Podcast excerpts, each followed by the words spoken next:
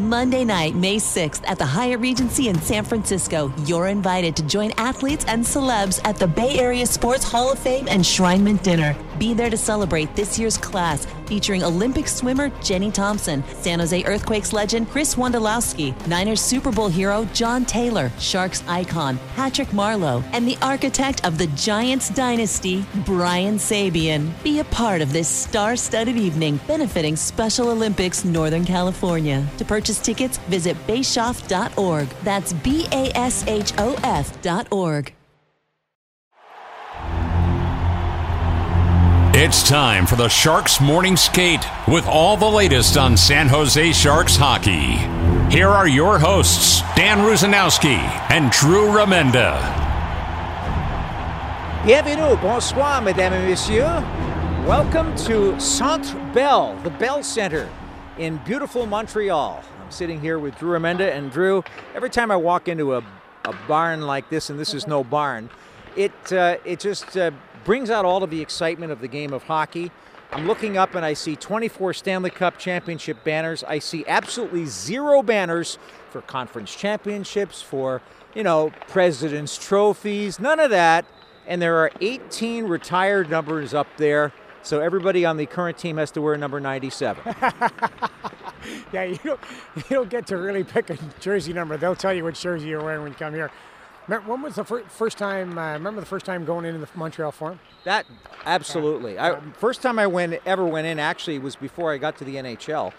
I was in the American Hockey League for a game, and we were driving from Newmarket, Ontario, Yeah. to Sherbrooke, Quebec. Yeah. And so we stayed over in Montreal because we were driving the whole schedule. Robbie Ftorek took us to the game at the Forum, went to see the game, and watched the Montreal Canadiens play the Boston Bruins, Wow. which is like a big, big deal. And that place, I really miss that place. That, that the, the Forum in Maple Leaf Gardens will be in Toronto tomorrow. Yeah. I, I- I just think we're fabulous buildings. that, You know, the atmosphere, the, all the history. But you've got some of that here, and you feel it when you come to this place. Yeah, they tried to transfer as much over as they could, without a doubt. But it is. Uh, I like your point about the fact there's no President's Trophy, conference championships, or division winners, or this is cups or nothing. Now it's been a long time since they won a cup, but they still got enough banners up there. They could. They certainly could rest on their laurels. The Montreal Canadiens, though, aren't. I mean, they've tried to. They're they're in the kind of the same situation as the Sharks, as far as trying to rebuild and become that constant playoff uh, entity and be a contender. And they've made some changes from general manager to coach. It was interesting today. Marty St. Louis, the head coach. Now, usually what happens, in, as we know in hockey, after the team leaves, the guys who are playing tonight, after they leave, the assistant coaches stay out with the, we call them the Black Aces, the guys that aren't playing because they usually wear black jerseys. But Marty St. Louis stays out working with guys. And He was, by the way, running stairs when we got here. yeah, well, yeah, it's a, oh, iron legs without a doubt. But so the head coach is out working with guys. Tells me a couple things. One, he's coaching. A lot of times, coaches don't get to coach very much. You- You're more of a manager.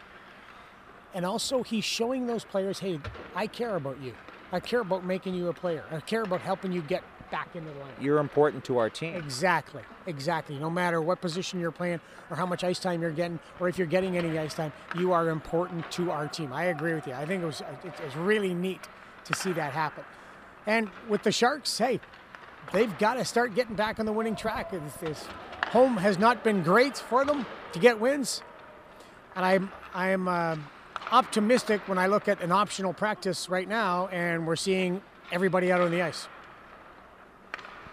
It was optional today? It was optional today. Doesn't look like it out there. Everybody's out there. optional today, and this is what we're seeing. So, to me, that's optimistic. They still have enthusiasm, and I think that can go back to the head the head coach after disappointing um, results. But I wouldn't say disappointing play, would you? No, I think they've really worked hard. I mean, th there were there were disappointing moments. Yeah. The classic example is Sunday. Late bad change by Timo Meier and bad puck placement when he was making a change with Hertl.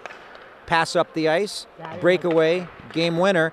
And again, unfortunately, and I hate to point out individuals, but Kaapo Kähkönen is not making big saves. And that's another thing he's going to have to do on this trip because James Reimer was put on the IR. Aaron Dell was recalled from the Barracuda, so he'll be backing up Kaapo, I'm assuming, tonight.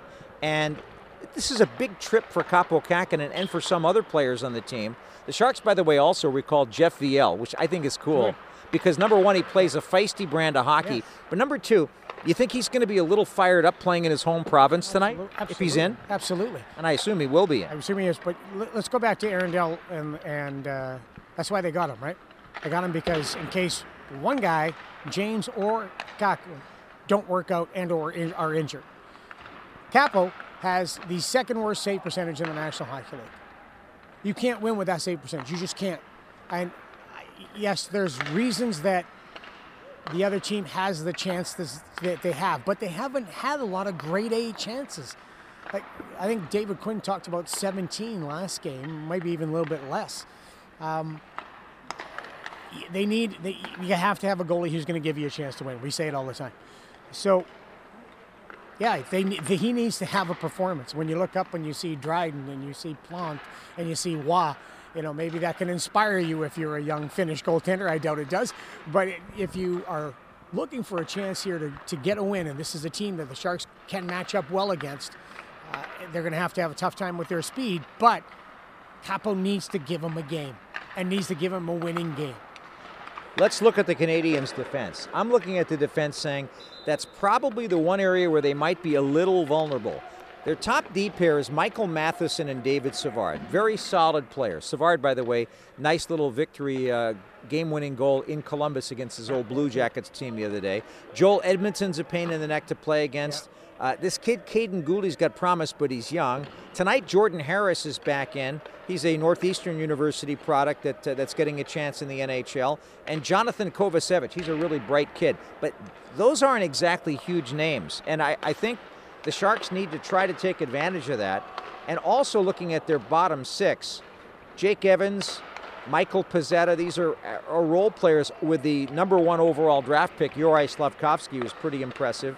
Sean Monahan's playing well, so they got a little bit of depth on forward. But I'm looking at the defense and I'm saying, okay, uh, if you can exploit them in any way you can with your top six guys, you're going to get a chance on Jake Allen, who should be in goal tonight. Yeah, um, I would add Bonino's nine in there too if they can carry over from what they did uh, last game. And so when you're looking at that defense there, how do you take advantage of them? Well, you take advantage of them the way that Coach Quinn has been talking about, talking to with his guys on the tactic of making plays below the hash marks, north-south game. Tomas Hertl, Timo Meier, and Kevin Labanc are starting to really um, embrace that type of play. Tomas is one of the tougher people to get the puck off in the National Hockey League. Protects the puck really well. If they make plays below the, the tops of the circles, below the hash marks, behind the goal line, control the puck, try to get that puck possession game going against uh, that defense, they, they'll have a great chance of being successful. Here's one thing I'm thinking about for tonight, Drew, and that is each line. You notice they played a little bit better recently as a group. Mm-hmm. I think there's one guy that's stirring the drink on each of the lines. Here's an example. On that Hertl line, you know what Meier's going to do, you know what Hertl's going to do. But in the beginning of the season, you didn't really know what Labanc was going to do. Now he's shooting the puck, and all of a sudden, things are starting to come together for that line. I looked at the uh, at that third line with Bonino, and I think Noah Gregor was a key to that because of the way that he's skating and providing space to allow Bonino and Kunin to do what they do best. And Luke had a really, really good game with those two goals, but I think it was his physical play that also led to some of that. So that sets things up to make things easier for Bonino to use his skills at this stage of his career. But I think Gregor in, in this game tonight could be very important. Yeah, his speed, well, speed's always important, right? Speed is always important in this game. Um, I think Luke and and Noah on that line have really pushed it to a point where they were impactful. When um, we look at uh, when we look at the way the things are going, that you're right. It's it's a couple of guys who stir that drink, and then everybody's going to work off of them. Also, Jonah Gadjovich is on the ice too. Good to see. He's he was out with the flu for a couple of days. Yeah. Says it hit him pretty hard, but now he's feeling much better, and that's good to see because he plays a, a feisty style of hockey. So you've got Gadjovich and you've got Viel here now. Kind of interesting to see what the coaching staff's going to do with their lineup. Yeah, absolutely. That's always the fun stuff about morning skates is come out and find out what the coaches are going to do. And we have a coach that actually tells you, which is nice. and he's uh, in the stands right now telling somebody else as it was an optional skate.